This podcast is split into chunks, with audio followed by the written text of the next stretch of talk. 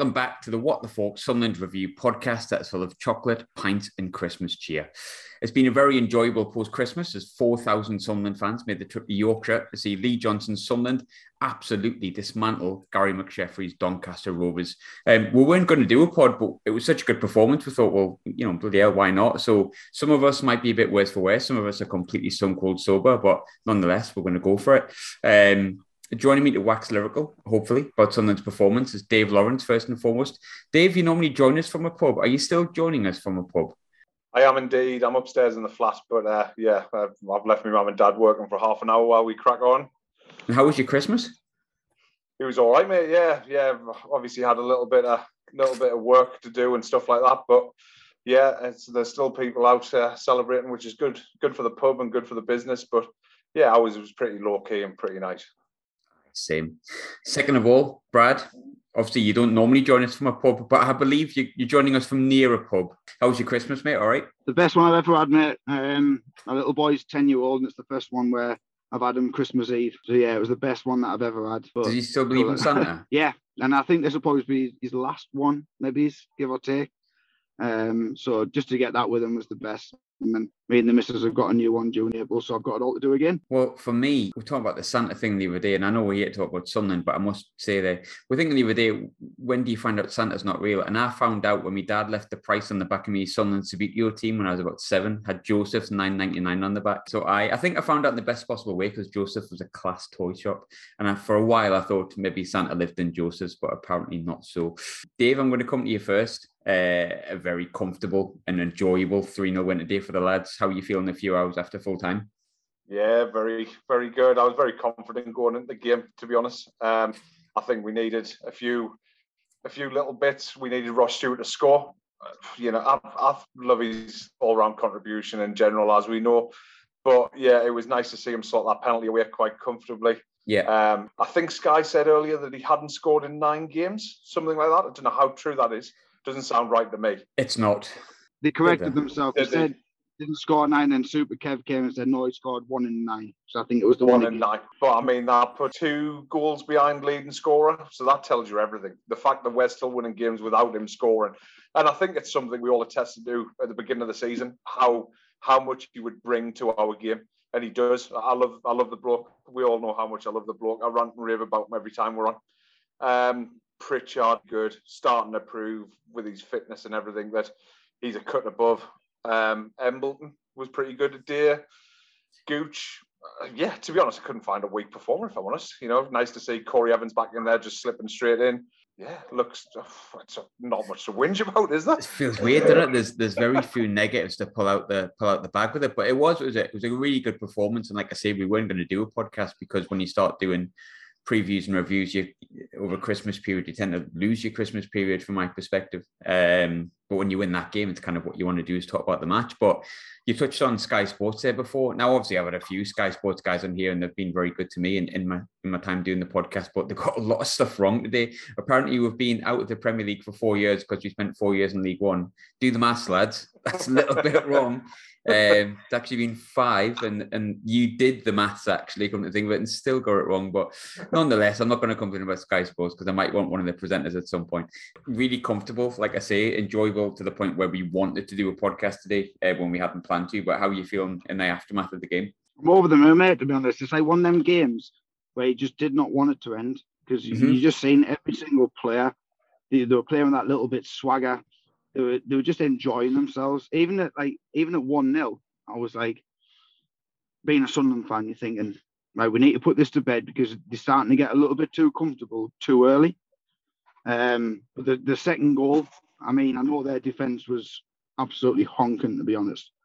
But that little move from Pritchard and great pick out from Flanagan, and then they get the goal like five minutes before half time just changes everything, doesn't it? Um, yeah.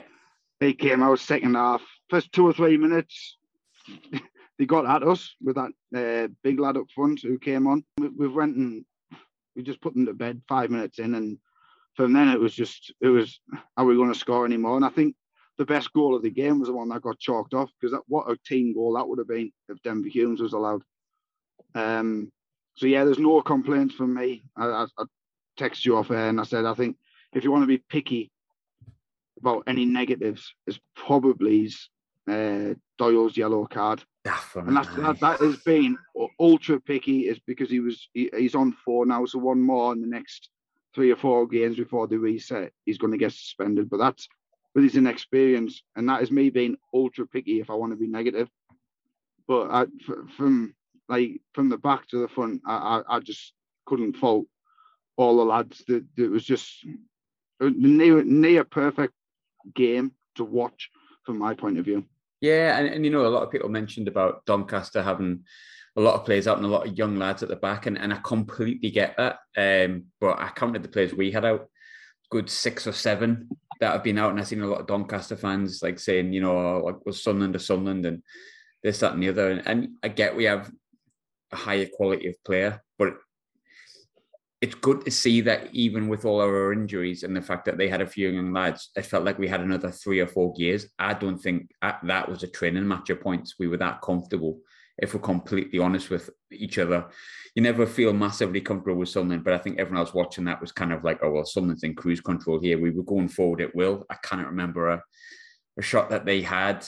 Um, like I said, it got to half time. I was disappointed it wasn't three or four. And I'm, I'm probably, if I'm being picky, disappointed it wasn't five or six because we just, we looked a step above um, with players out. And I know it was a young and inexperienced and injury hit Doncaster side, but you could. It's about time we looked like we were a step above when things like that happen because too many times we'll come up against an injury hit young squad that'll end up fluking a draw against us or we'll duff it in the last minute, and that's been our Achilles heel for the past three seasons under Parkinson and under Ross and, and under Johnson towards the back end of last season. So it's nice to see us just basically stuffing teams and being disappointed with things like daft yellow cards and the fact that we didn't score five or six. Um, that probably sums up how you feel, doesn't it? I mean, I, I think second half, I think they made one chance where Hoffmann's at the save, and to be fair, it was a good save. He got a good left hand up in the air to oh, yeah. stop it. But apart from that, it wasn't under. We weren't under any pressure at all.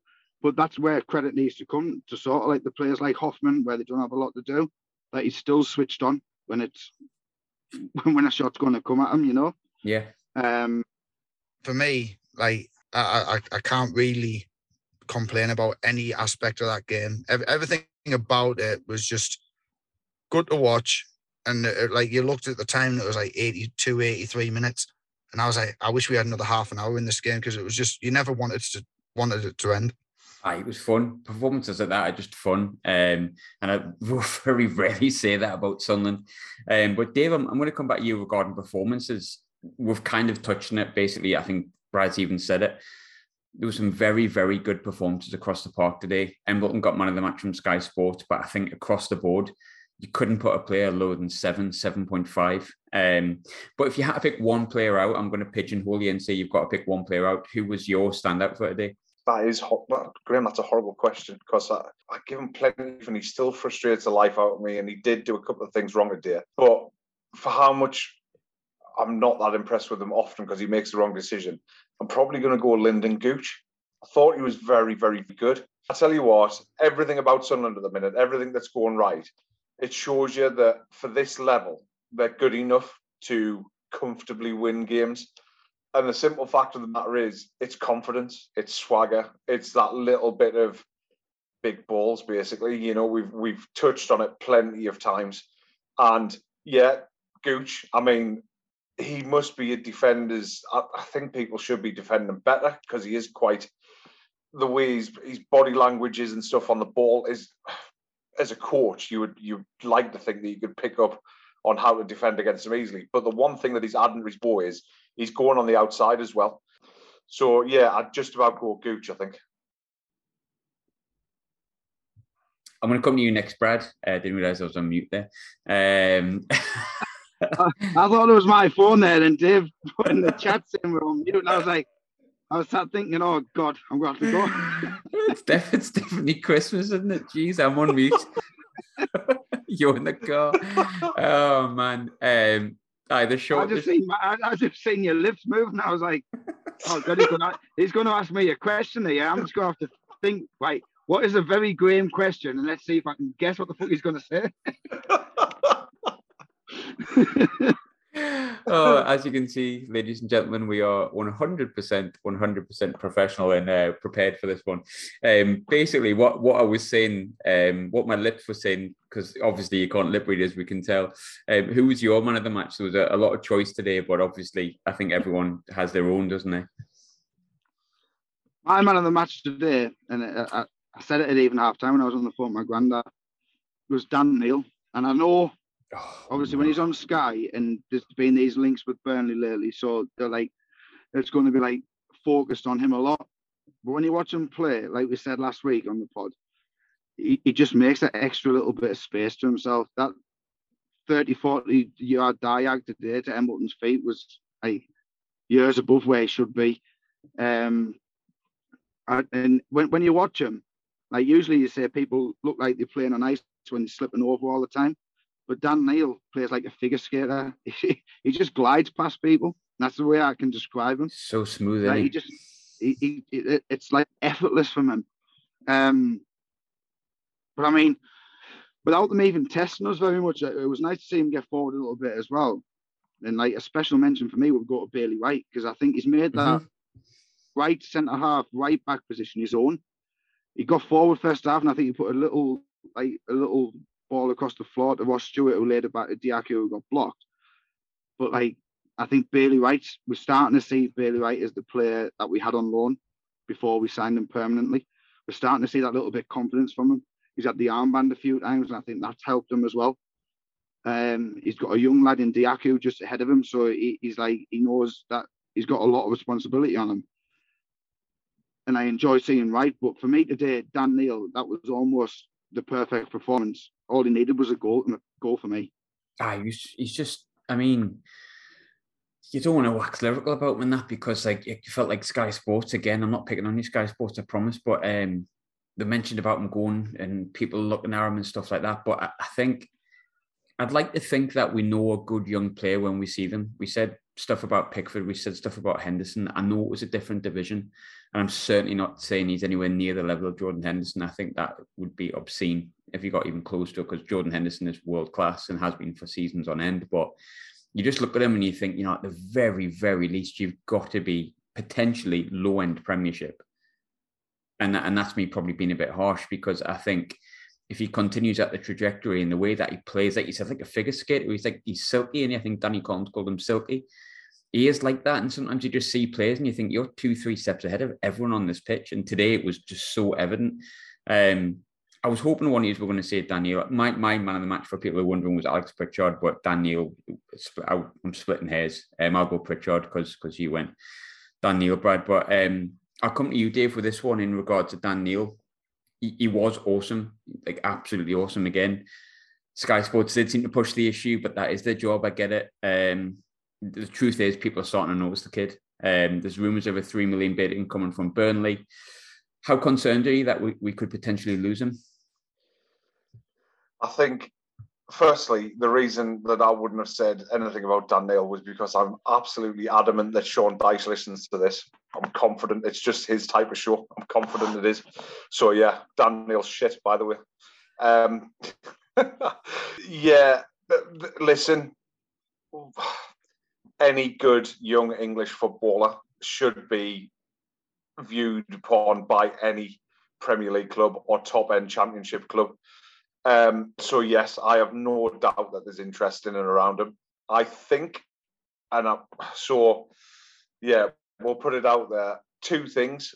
This is where having local lads coming through the ranks helps you, because I can't for a second imagine from January, unless we're talking like a Liverpool, a Man United, an Arsenal, a Chelsea, a City, who even then I think would loan him back to us I think if we're in with a shout of automatic promotion, Dan Neil stays till at least the end of the season. And I would like to think that he's got good enough people around him. Your natural progression is to go and play championship football next season, not Premier League football. Another year, you know, you've got to remember he's a young lad, and he can go and do that with his with his home club. I think unless it's ridiculous in January, I don't think we lose him. But that is a bold statement, and I know it's a bold statement. So yeah, and, and uh, the likes of Burnley and stuff. No disrespect to Burnley, they're obviously two divisions higher than us. but surely not. You know, surely if if you can keep going through the leagues with Sunderland, a couple of years in the Championship, two seasons maybe, and then yes, if a big big club comes in, as in like an Everton, a Spurs, a Villa, someone like that, and we're still not in the the promised land, so to speak, then yeah, maybe that's the right time. But that's just my opinion on it. That's what I said to you a few weeks. ago. said it's like he's, he's he wants to progress with the club, and if a big one of these big boys come in from and offer him silly money, you can't begrudge him if it does happen that way. But I think signing his new four-year deal is a big statement for him as a player and what he wants from his progression, but for us as a club as well, to say that we're going to promote the youth and we, are going to show all these other young lads that there is a way to to progress your career. And Dan Neil's the prime example of it. I think they touched on Sky Sports this again was mentioning Sky because obviously we're on Sky. That's where we watched it. Um, but Kevin Phillips said he's spoke to him a few times and he's Sunderland through and through. And I think Dan Neil understands seeing people like he's played with in the academies, the likes of Sam Greenwood, for example. He's went to one club, then he's, he went to Arsenal, then he's went to Leeds, and Leeds. he's still not broke his way into the first team and like Barley, um, Barley, well, Bali Mumba went to Norwich. He's not getting a look in now. I think he's seen that because they were all around his age, give or take a year or two. So I think he might uh, that might be helping us. On the other hand, to say right where Dan wants to stay with Sunderland, if you know what I mean, it, it's a, it's a so. different way to look at it. I hope so, and it's it's a valid point because obviously Sam Greenwood. I mean, Leeds are playing 15, 16 year olds, and yet you still can't see Sam Greenwood getting anywhere than like sporadic appearances from the bench. I think he made his league debut the other day, but Leeds, I don't think it's a secret that they have like absolutely hundreds of, of injuries. Um, Bali Mumba, I kind of forgot that he was at Norwich because I haven't seen him for a few weeks. That's another really valid point. Um, for me, maybe the concern, but maybe it's just me being very, very, very cautious, is Charlie Methven was there again today and there's still questions over how much those men own in the club, and I'm I'm swaying towards maybe I'm panicking over and out because I'm trying to be more hopeful in my old age. But there is a concern that if they've got more than we think they've got, and that Methven keeps turning up at matches, I wouldn't necessarily say I think he I think he knows he's not that welcome. Makes me wonder how much he's actually got left in the club, and, and the same with Donald and but you you've got to think. I think Kirill's probably the majority stakeholder. Worst, worst, worst case scenario, he's the majority stakeholder. It'll be up to him whether Daniel goes or stays, and Daniel signed a new four-year contract. So is Elliot Embleton. So I think I'll give the benefit of the doubt to them in this case. I think um, bold statement, like Dave said, but I think we can hang on to him for at least the end of the season and, and get us up. And then, and if we get up and get into the championship, then you've got more to throw them, more reasons to throw them for staying. Um, you can say, look, go to the Premier League if you want, sit on the bench a few weeks and maybe get into the team or, or you know, help us push on in the championship, have a good season in the championship, and then prove that you're good enough for the Premier League. It's wishful thinking, but it's also got a bit of realism in it as well. Um, I talked about how positive today wasn't it was, but th- there has been one huge negative that's came from today, to be honest, and it'll it'll probably take us on to the final few questions. But um, Nathan Broadhead's been excellent. I, I, said the other week, I think I asked the question, is he our best since Josh Maja at this level? Um, I, I, said yes, probably in terms of natural ability. The likelihood is Brady's going to be out until the end of the season, at the very least, or the majority of the season. Um, how big of a blow is, is losing Nathan Broadhead? Oh, it's massive. Um, when he got injured the other night, my granddad said, even if it's a couple of weeks, we need we need another striker anyway, just in case. Um, but now it's been announced three month minimum it's massive. Um, I mean, judging on today's performance, and you take like you, you try to take it into isolation. That would he have made much of a difference today? No, because Doncaster that poor. But then we've got the likes of Sheff Wed coming up like very soon before we can make any signings, and they're the ones where we're gonna it's going to be testing. Can the other lads step up? Um, I mean, your natural possible replacement today would have been possibly O'Brien, but then he's got COVID, and with COVID going around as it is, it's going to affect us like in the next few weeks. It, it's guaranteed there's going to be players missing. So, yeah, we are going to need to get a new striker because Broadhead has every podcast that we listen to, and Dave and yourself and Danny and Frankie, they all they always talk about how vital Nathan Broadhead is, and without him, I know Stewart scored today, and it was a penalty. I, I, I do think we need that extra goal scorer. Yeah, me too. And my granddad actually threw up a. He, he threw something into me, uh, which made me think, and he said, "Would you recall Will Grigg?" And not just because for, for our benefit, to get him away from Rotherham, because they're going to be up there with us. It's either going to be we've got him on loan and we've got Josh Hawkes on loan. And if you can't bring someone in who's going to be better than them two, you recall them. If if if if you don't feel that the next player you bring in is going to be better than what you've already got, you recall them two, in my opinion. And I agreed with my granddad saying it, even though when he mentioned Will Grigg, I was like, "What you on about?" I just thought he was in, in his 93 year old age. I was like, "Why are you mentioning him?" But I could sort of see what he was on about. You're taking a striker away from a team that's going to be up there with us, and even if it means him coming on the bench and he might get three or four goals between now and the end of the season. That could be the difference. Um, but yeah, we're going to miss him. Yeah. And I mean, we spoke about him last week when you asked, "Are we will Everton recall him in January?" Well, there's your answer now. No. And he's going to stay with us through his rehab, getting back to being fit. It could be a, in the long term, short term, it's horrific, but in the long term, it could be he might see it as how much we take care of him to get him on a long term basis. I was saying that before, Dave, and I, I want to throw the question to you.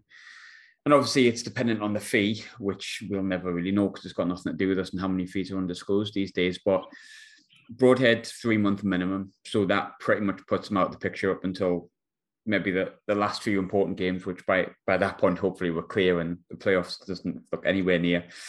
Um, but do we now say, look, really like the look of Broadhead, what he's brought. He's been a really good player for us. We've got he's injured.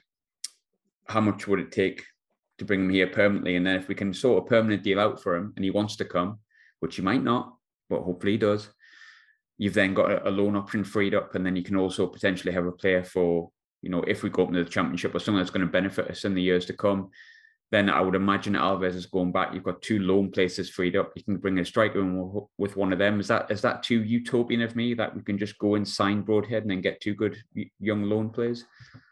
Probably because as as strange as it sounds, it don't. You probably have to have some kind of gentleman's agreement in place because you don't know how it works with medicals nowadays, but obviously, you know, trying to get past that stage in terms of for insurance and stuff and all the all the boring stuff that we don't know about. I, I can't imagine it would work out. So you'd need so. I mean, it it, it makes sense, and it, I think John Lee Johnson's. That's one thing I'll give him. I think his man management's quite good. So I reckon he probably is in Nathan Broadhead's ear and kind of saying, "Listen, you know, I need to free it up. I need players in this position." By the way, Sam Greenwood could be a shout for a loan deal. Just putting it out there. Yeah, not a bad shout. Um, yeah, so I, I, think it's workable, and I, I, think ultimately we have to protect the club, uh, and we have to get ourselves in a position to get automatic promotion. Unfortunately, Broadhead, yeah, even with fitness, by the time he comes back, yeah, maybe he's for six games, possibly at maximum. I don't. I, I think it's it's cutthroat, isn't it? I think you've got to you've got to free up the loan space and you've got to try and get someone else in who's going to affect the game. Because we said at the beginning of the season, trying to preview the season, we were worried that if Ross Stewart got injured, where does it come from? You know, Broadhead has stepped up and shown that he can do that. Of granted with Ross Stewart, but I don't. I tell you what, I wouldn't want Ross Stewart injured at the minute. My God, no, get us New Year's Day. Getting, oh, I mean, I, I, thought Johnson would have protected him about 10 minutes earlier today. I thought comfortable. I thought he would have brought Harris on. That is the worry that Aiden O'Brien, who hasn't scored goals for Sunderland, one game aside, and a little flurry of goals last year, Aiden O'Brien's not scored anywhere near the same rate as Broadhead or Stewart. And, and he realistically is the next step because he's more experienced than Harris and Benjamin Kimmorley is just chaos football, isn't he? Um, and as much as I like chaos, I don't know whether that's he's like a dog. He's like a dog chasing a balloon, isn't he?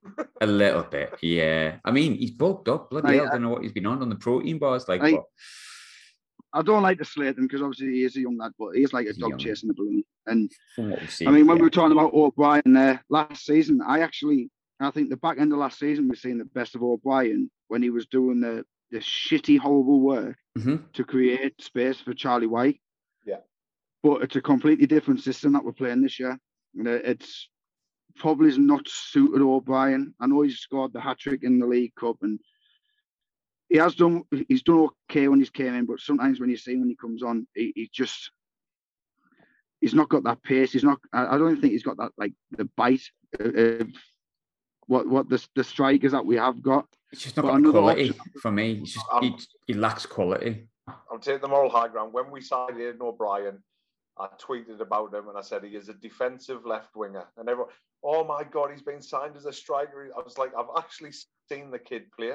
I've seen the bloke play. He is a defensive left winger, which there shouldn't really be such a thing, if I'm quite honest with you. We've also got the option as well, talking to strikers, and it worked with Hamilton last year, right? By sending them out on loan, getting some senior football, and you've seen we're, we're reaping the rewards now because you got man the match today. Is we've got the option to recall Josh Hawkes. Mhm. Now he scored for fun in the under 23s last season. Um, as far as I'm aware, I think Tranmere they won him permanently because he's he's playing really well for them. When he's not scoring, he's assistant. We've got them options of bringing these players back in, and like I've said, if our targets aren't better than the lads we've got out on loan, which is Grigg, which is Hawkes, which is Diamond. Well, Diamond's not a nine, but you know, I mean, like we can't bring in players who are not going to be better than the ones we've got on loan. So we have got them options to bring them back in. And I think we all said at the start, Josh Hawkes getting a loan. He's got the talent, he's got the ability. He's played senior football now in the EFL. If we need a striker, bring him back, in my opinion, because he knows where the goal is. But then we, when Dave said there, we brought Harris on. I I, I, I like the look of him. I, I think he's, yes, he's raw, he's young. He has to look at it and think, and there's Dan Neil, they're coming through, so why not him? So this could be the perfect opportunity for him to think, right, I'm going to make my claim now. And if he comes in in the next three or four games, maybe he gets a couple of sub appearances, maybe he's even one from the start, and scores one or two goals, then it it, it opens it up for him, it, like for his pathway. And that's what we've been crying out for for years, is letting the youth come through. So we have got them options within the club. It just depends. Can we sign someone who's better, or do we try and use them the best way we can? Yeah, I, I, I personally think we need a we need a few in the transfer market. We've seen we've coped with the injuries, but I, I don't want us to get the end of the season with all the players knackered. I want a bit of, but you know what? The one thing I would say, I'm not going to suggest anyone because I actually have confidence for the first time in about 20 years in the recruitment team. um, they've done an all right job, and that's fair play to Speakman because I'm very, very, very conscious of Sunderland and backroom staff and and recruitment because of years of failure. But so far, so good. Um, if you're listening, Christian, I'm sure you're not. But if you're on, mate, you've done a decent job so far. Don't fuck it up, right? Um, Dave, we've got we've got three minutes left. Same question as always, mate. What does that result mean in the context of Sunderland season? Same again. I'm going to be that boring bastard. Means nothing unless we win next well next game. So yeah, it's it's one of them. Just onwards and upwards. The the one thing that I will say is it should breed confidence. You know, we're now playing. We're now back to the way that we started the season. We've got the ball. We're doing what we want. And I tell you what, there is a clear, concise idea of getting the ball through the lines very, very quickly. It was very evident today through not watching shitty EFL cameras and actual decent, you know, pitches. We got the ball into the, right players, i.e., Embleton, Neil, Pritchard, Gooch, Dajaku. We got it there quickly. Um, so yeah, and I just think the interesting thing will come when we're playing the likes of Sheff Sheffield, when we've got the likes of Rotherham and stuff again. Can we make the pitch a little bit narrower? Can we make it a little bit tighter when we haven't got the ball? Because on the ball, I have no worry about us whatsoever. We will score goals. Let's just not concede five. That'd be nice. So yeah, on the next one for me. Brad, same question to you, mate. You've got a minute 56. Fire on. I mean, Craig, I think it, it, means quite a lot today because today we move back into the top 2 mm-hmm. Um, big game coming up at Sheff Wed, with Sheff-Wed at home, and the lads know our home form's quite good. So knowing that they're in the top two and it's in our hands to stay in the top two going into the new year, I think today's result, but then you couple that with the performance, is quite is is, is quite a big thing. Um, it just like you say, Sheff Wed's going to be a completely different challenge to Doncaster today. And that's how we push on from today's result to go against a team that's in and around the top six, top eight. And then we see where we're at. We're going to the new year. If we're still in the top, if we're in the top two because we win on Thursday, Wednesday, Thursday, Friday, whichever day, between Christmas and New Year, it, it, it'll mean a lot to the lads and it means a lot to the fans as well.